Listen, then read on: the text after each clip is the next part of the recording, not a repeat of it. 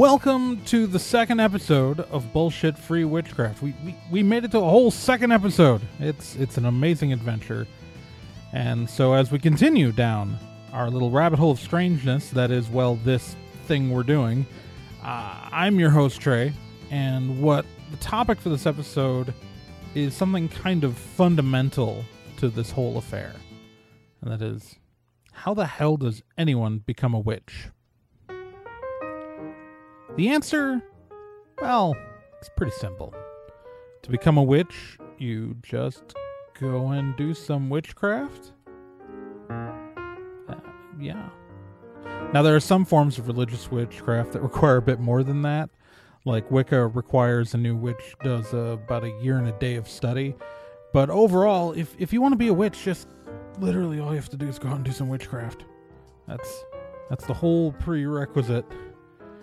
It's witchcraft isn't something you're born into. It's not predestination, nor were any of us chosen. Becoming a witch is something you work for, and anyone who is willing to put in that effort belongs. Everyone belongs.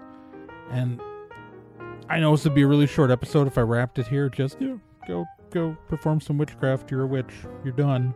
Um, so instead, we're going to do a little bit of story time. We're going to start out with uh, how I became a witch because I'm I'm a specific kind of witch. I'm a solitary eclectic Wiccan, and uh, it's got its whole story unto itself about how I got here. How Trey became a witch.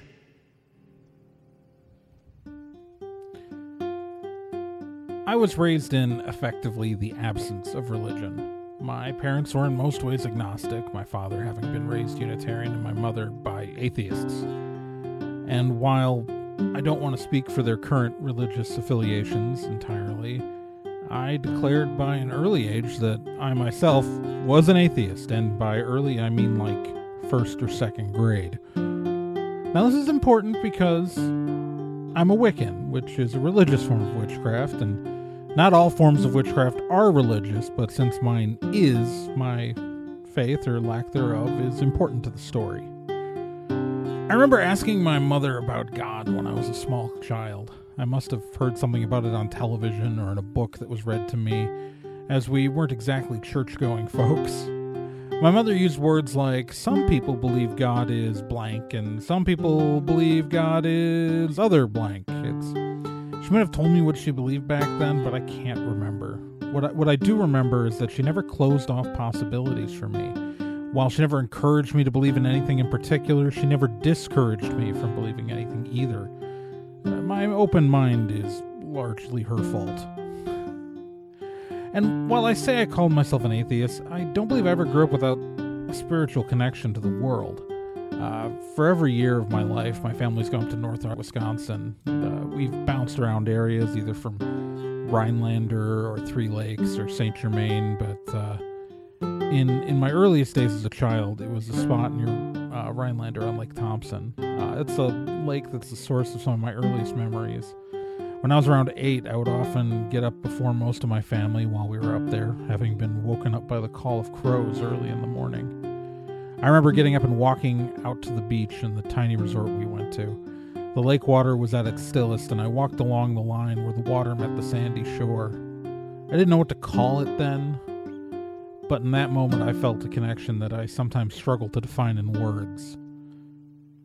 The funny thing is, while I was busy proclaiming myself an atheist, I, I still prayed for stuff. It's, it's a weird thing, mostly for snow days in the winter.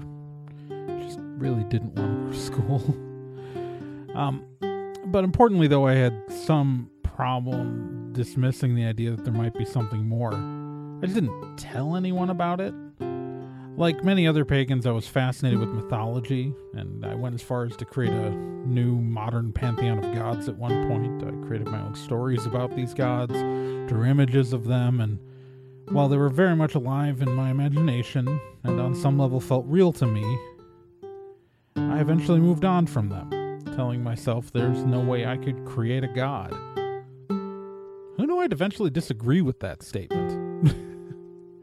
Things changed for me when in, I was in high school. I read a really new agey book. This is uh, The Holographic Universe by Michael Talbot. Now, I know significantly more about physics and science than when I first read that book, and I'm pretty sure if I reread it, I would end up rolling my eyes at some of the conclusions Talbot draws, like, and probably throw the book across the room. But what that book first exposed me to, um, in its context, on its own, for the first time, was the bizarre behavior of subatomic particles. The idea that the very act of either a person or a machine observing something changed the universe in some way blew my mind.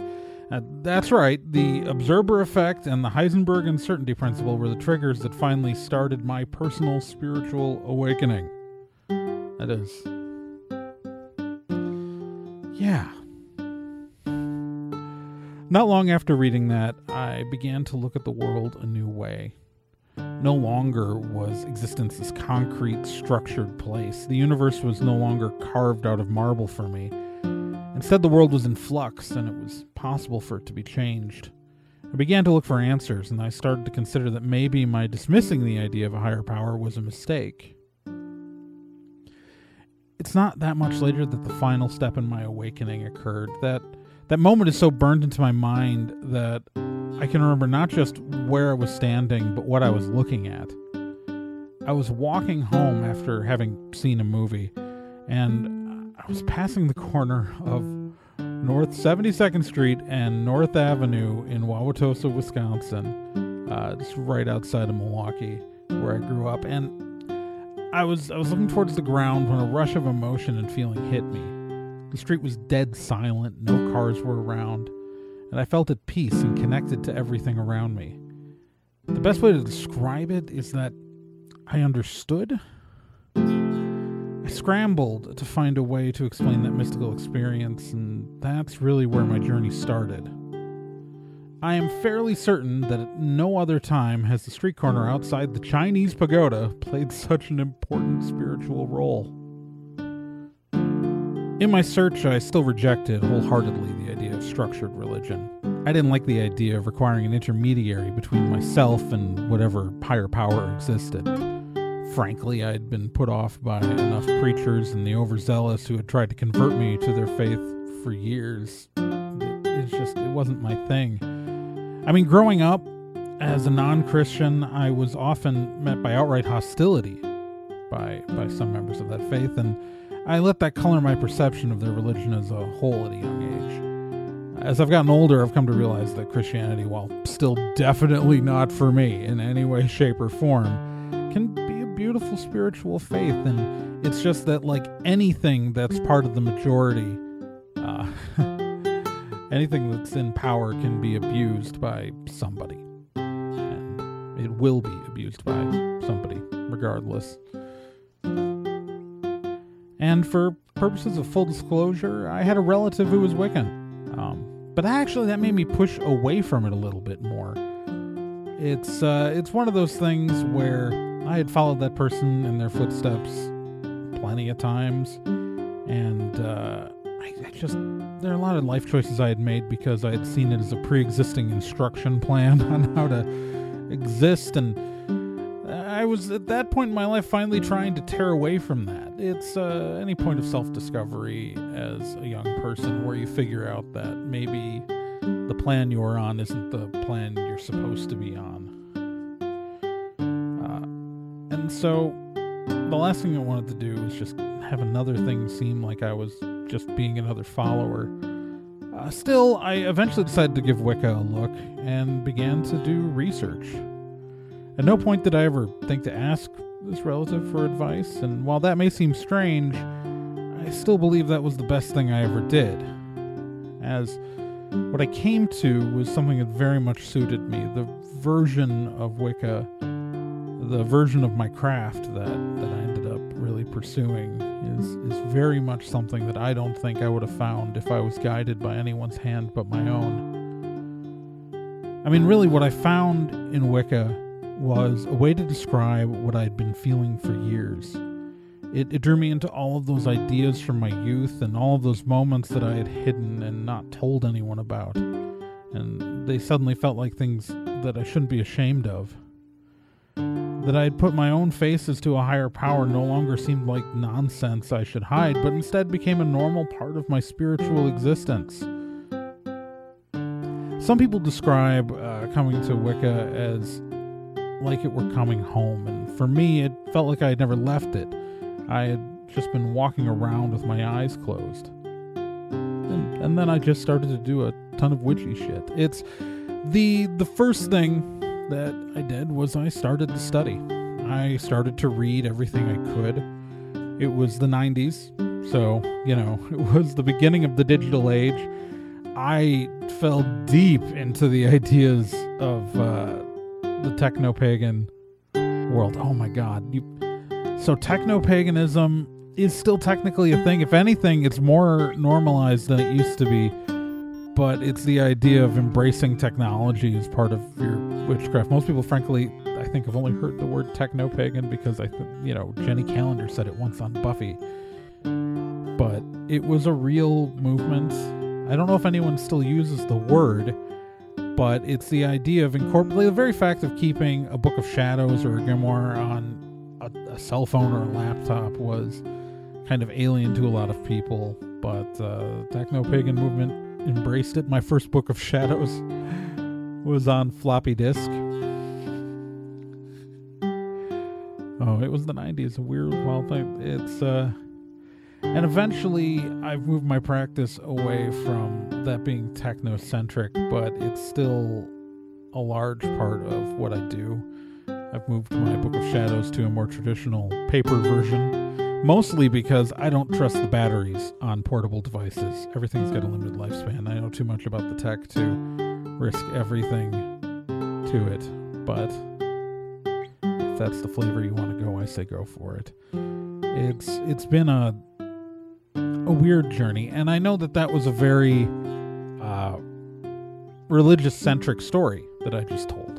But again, I'm a religious witch. I'm a Wiccan, and the Wiccan story is not exactly the same as everybody else's. You know, there's more than one version of this tale. And for that, we're going to have to hear another voice. My name is Lee Bradford. I have been a witch for about a decade. Now, Lee's a friend of mine, and I asked her to come on to the show and uh, tell us about her story as a, as a as another kind of witch.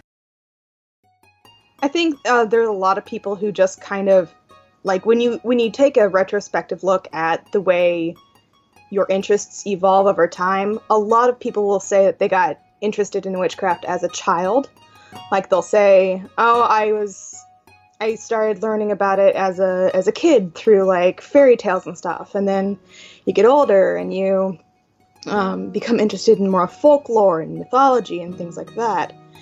And I was kind of that kid. I took interest in everything, but I was like really hyper focused on like folkloric uses of herbs and stuff because I kind of lived out in the country.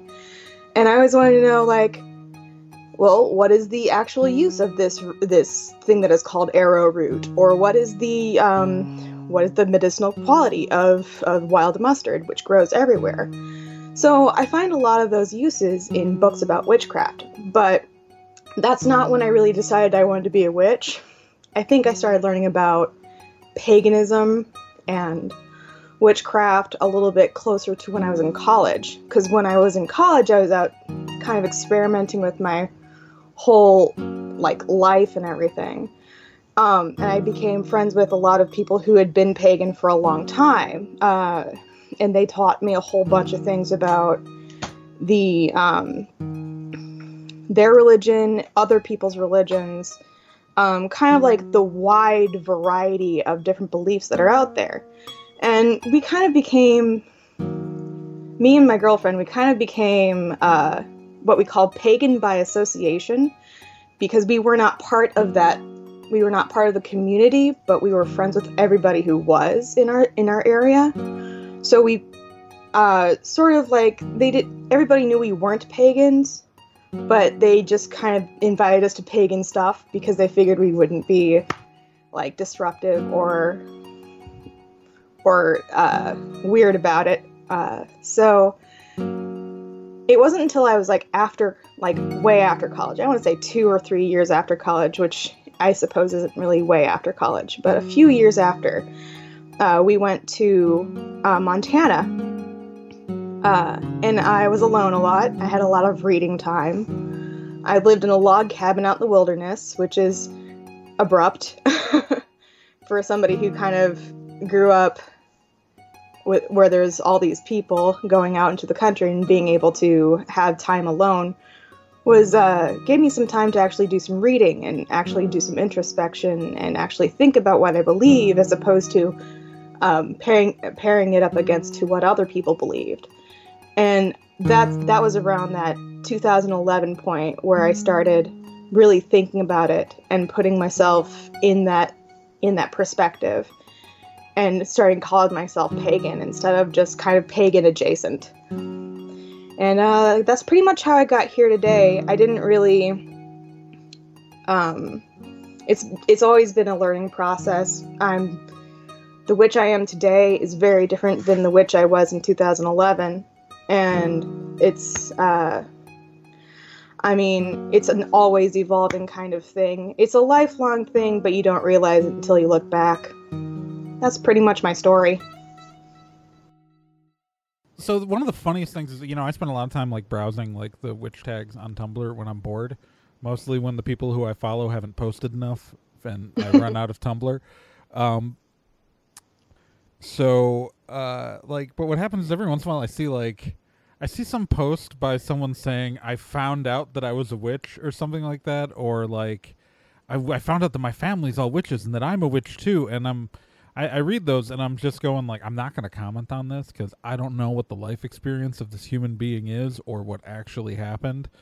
But I'm just going like it's not really something like you're picked for. It's like you just do it.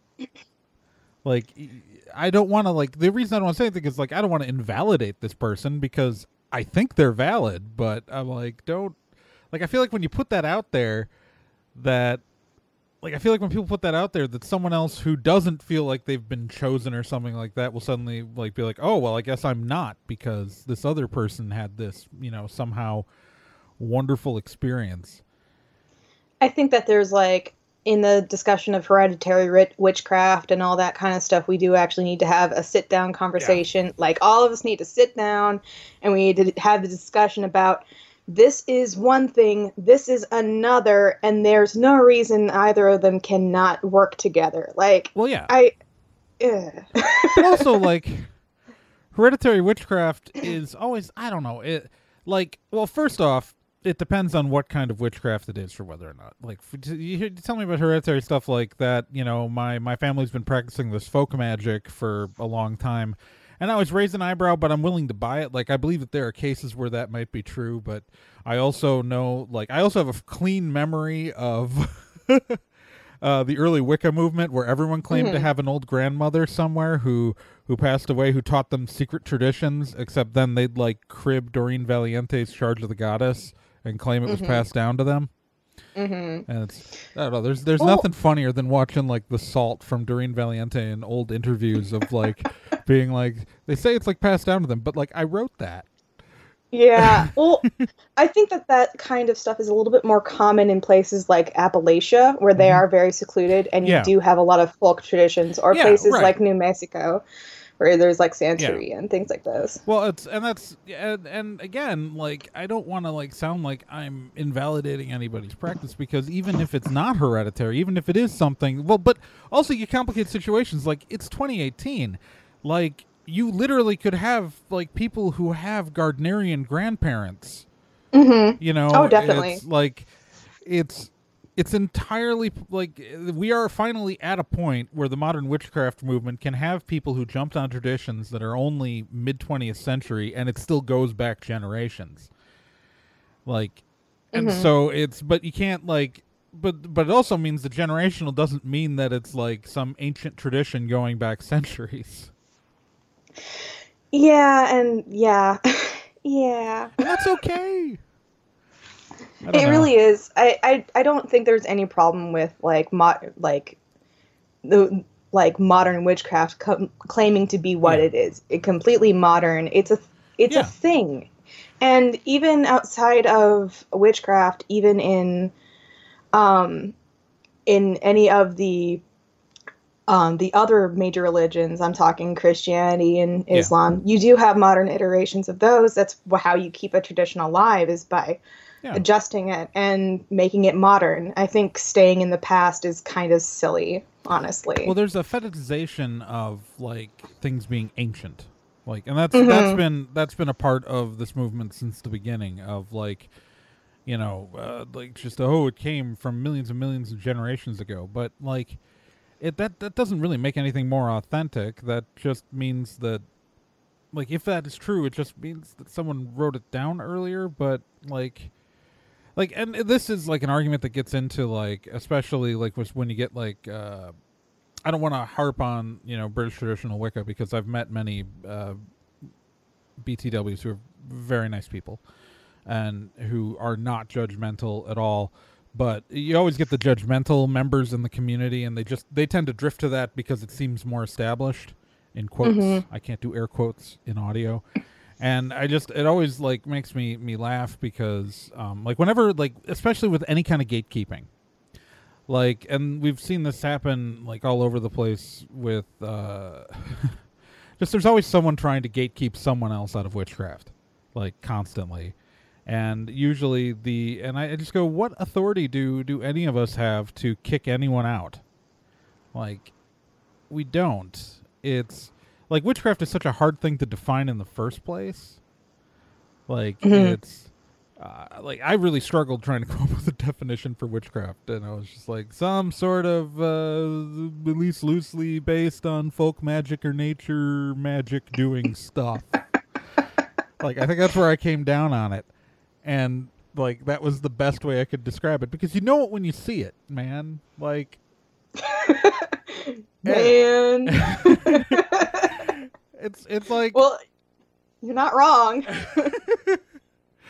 like it's so hard to like to come up with with exact descriptors but like anytime someone tries to gatekeep i just there's this one like again i know i, I go back to wiki sources because you know it's my nature to do that but doreen valiente uh, would always counter to gatekeepers when she was alive. Well who initiated the first witch?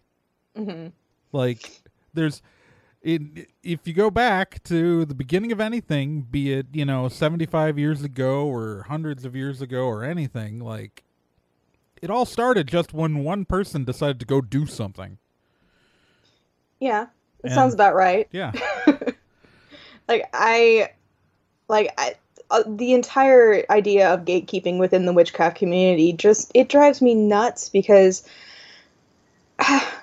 who who even who even are you? Like the uh, when there's this shop that I used to hang out at, and he there was this guy that would always go about what is real witchcraft and what isn't real witchcraft. wait and, are you talking about that guy yeah, I'm talking about that guy. You you know I'm talking about that guy. well the listeners don't know who we're talking about but that's okay in case i use this They yeah, you know, you know. But he would always go on about that, and it's just like this. And now that I, I mean, once again, looking back, I realized that that was a manipulate. That was a move with uh, manipulate manipulation behind it. He was uh, trying. He that whole gatekeeping idea was trying to make himself the authority rather than it being this nebulous idea of a thing that no one can really define yeah and that's it's always seems so insidious to me when people are putting that kind of authority on themselves like i can say that this is the real thing versus this is not the real thing because i am this person and not you It, yeah it's so it's just silly it's stupid and it's manipulative and i hate it well, it's, it's just funny because one of the things that drew me to witchcraft was the fact that like there's no like especially what drew me to religious witchcraft with Wicca is that there's no central authority. Like there's no one to tell you that you're wrong. Like so, no one's in charge, and so anytime I ever see someone trying to be the one in charge, it just chafes me the the wrong way because I'm like, I, you, no, like the witch pope. There is Yeah. no witch pope. Can I- you imagine the hat though? oh my god that would be the coolest hat ever. Right. oh my god. But yeah, I'm, it- mm, yeah. I might have to design it now. the Witch Pope hat. It's gonna happen. Yeah, so You'll it- see me at Pagan Pride Day this year. Witch Pope hat. That's like uh, so. It's I mean that's the whole like well, the crux of it for me is it's like I I'm not the authority, so you don't get like none of us are the authority. Like I I, I also get in these weird positions where if you try to push back against someone who's acting like they're an authority figure, you don't want to also then you have to watch yourself to make sure you're not also then expressing that you are the authority figure, because again. I, my central point to stuff that hasn't been recorded yet, but will play earlier in the episode than this, is that none of us get to be the authority. Mm-hmm.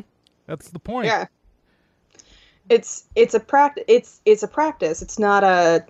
There's Yeah. there isn't somebody. It's a practice That- and a craft. There is no Lord of the Carpenters. Well, I mean, Imagine the Carpenter Pope's hat. Carpenter Pope's hat. Would they play the Carpenters like when he enters the room? Ooh, that is a good question. I think, I think they would. I think they would. Just you know that that's got a very chaotic energy to it. Let's. I'm gonna make a comic now. I have to make a comic about this. Damn it. okay. All right. but yeah, like I. It's really tough to have that conversation with a lot of people, especially because that does present yourself as an authority Right. because if you if you say something like oh there is no authority on witchcraft that makes you the people will have it in their head that you're the authority on there not being an authority. And it's not nec- and it's just it part of it is human nature because if you're new to something you want to seek out uh, somebody who's knowledgeable and can can help you. And it's like when it kind of sets off some anxiety for a lot of people if they start this new empowering thing and there's no one to talk to about it. So I can see why people seek that out, but I can also see I I can see why it's so like like I said it's always been manipulative to me. Right.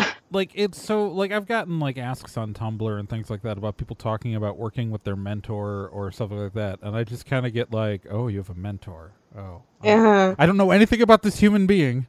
I don't know their gender. I don't know their identity. I don't know their personality. But I suddenly just got really worried about you, like the Mhm. person who is taking guidance from another person, because like I'm, I'm just, I, I, I suddenly just get immediately concerned. Like, and it may be a perfectly innocent situation, and it may be, you know, some nice witch who is doing someone a favor and and all this stuff, but like, ah, like I don't know. I had like the the the. Like and also that I worry about the the knowledge of some of these mentors when one of them said like some one of them didn't know like was was trying like they were a Wiccan witch but they didn't they they tried to ask they they told me they tried to ask their mentor about Gerald Gardner and they apparently didn't have much of an answer and I'm I'm my brain's going red Mm. flag red flag red flag it's okay for most witches not to know much about Gerald Gardner but for a Wiccan not to know who that guy was I'm not even Wiccan and I know who Well, Gerald Gardner was like right he's the he's the creepy the uncle guy. he's the creepy uncle of modern witchcraft it's yeah. yeah Yeah. yeah Uh it's i mean it, the, the man was many things but he does deserve some credit for beginning of mainstreaming witchcraft it's because one of his faults was that he was a media whore um, mhm.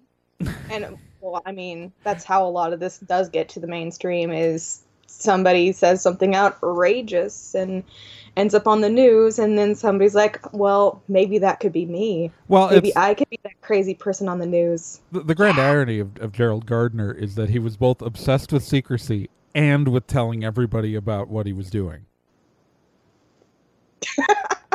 yeah, it- sounds about right. It's hilarious.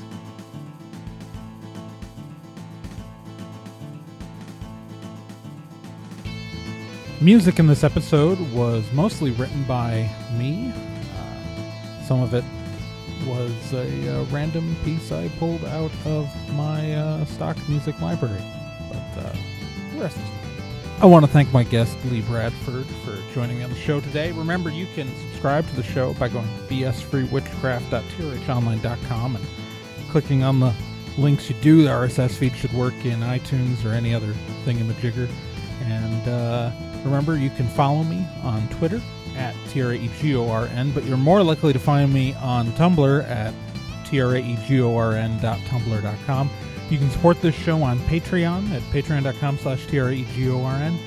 And uh, with that, we're going to sign off. Or something. I don't know. Words, they happen, man. I, I still need to come up with something clever to end the show with.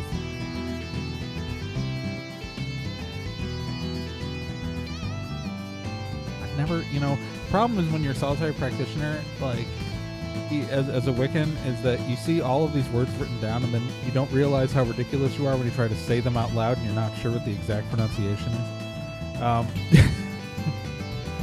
I've tried to pronounce the word Lusnach in front of people, and they're like, "What?" I've been going with Lunasad, but I, I don't Llamas. know. Well, well, Lammas is the other one. That's that's the cheat. That's the cheat. Is you say Lammas. They know, Which- everyone knows what a llama is. You can pretend it's Yeah. just llama. Well, because because Lammas is the is like because technically like Lunasad or whatever and Lammas are technically like from two different cultural holidays from different like parts of the same region of Europe. that They just happen happen to about be the at same the same- time. yeah. And so like the the that's that's the secret is you, you say Lammas.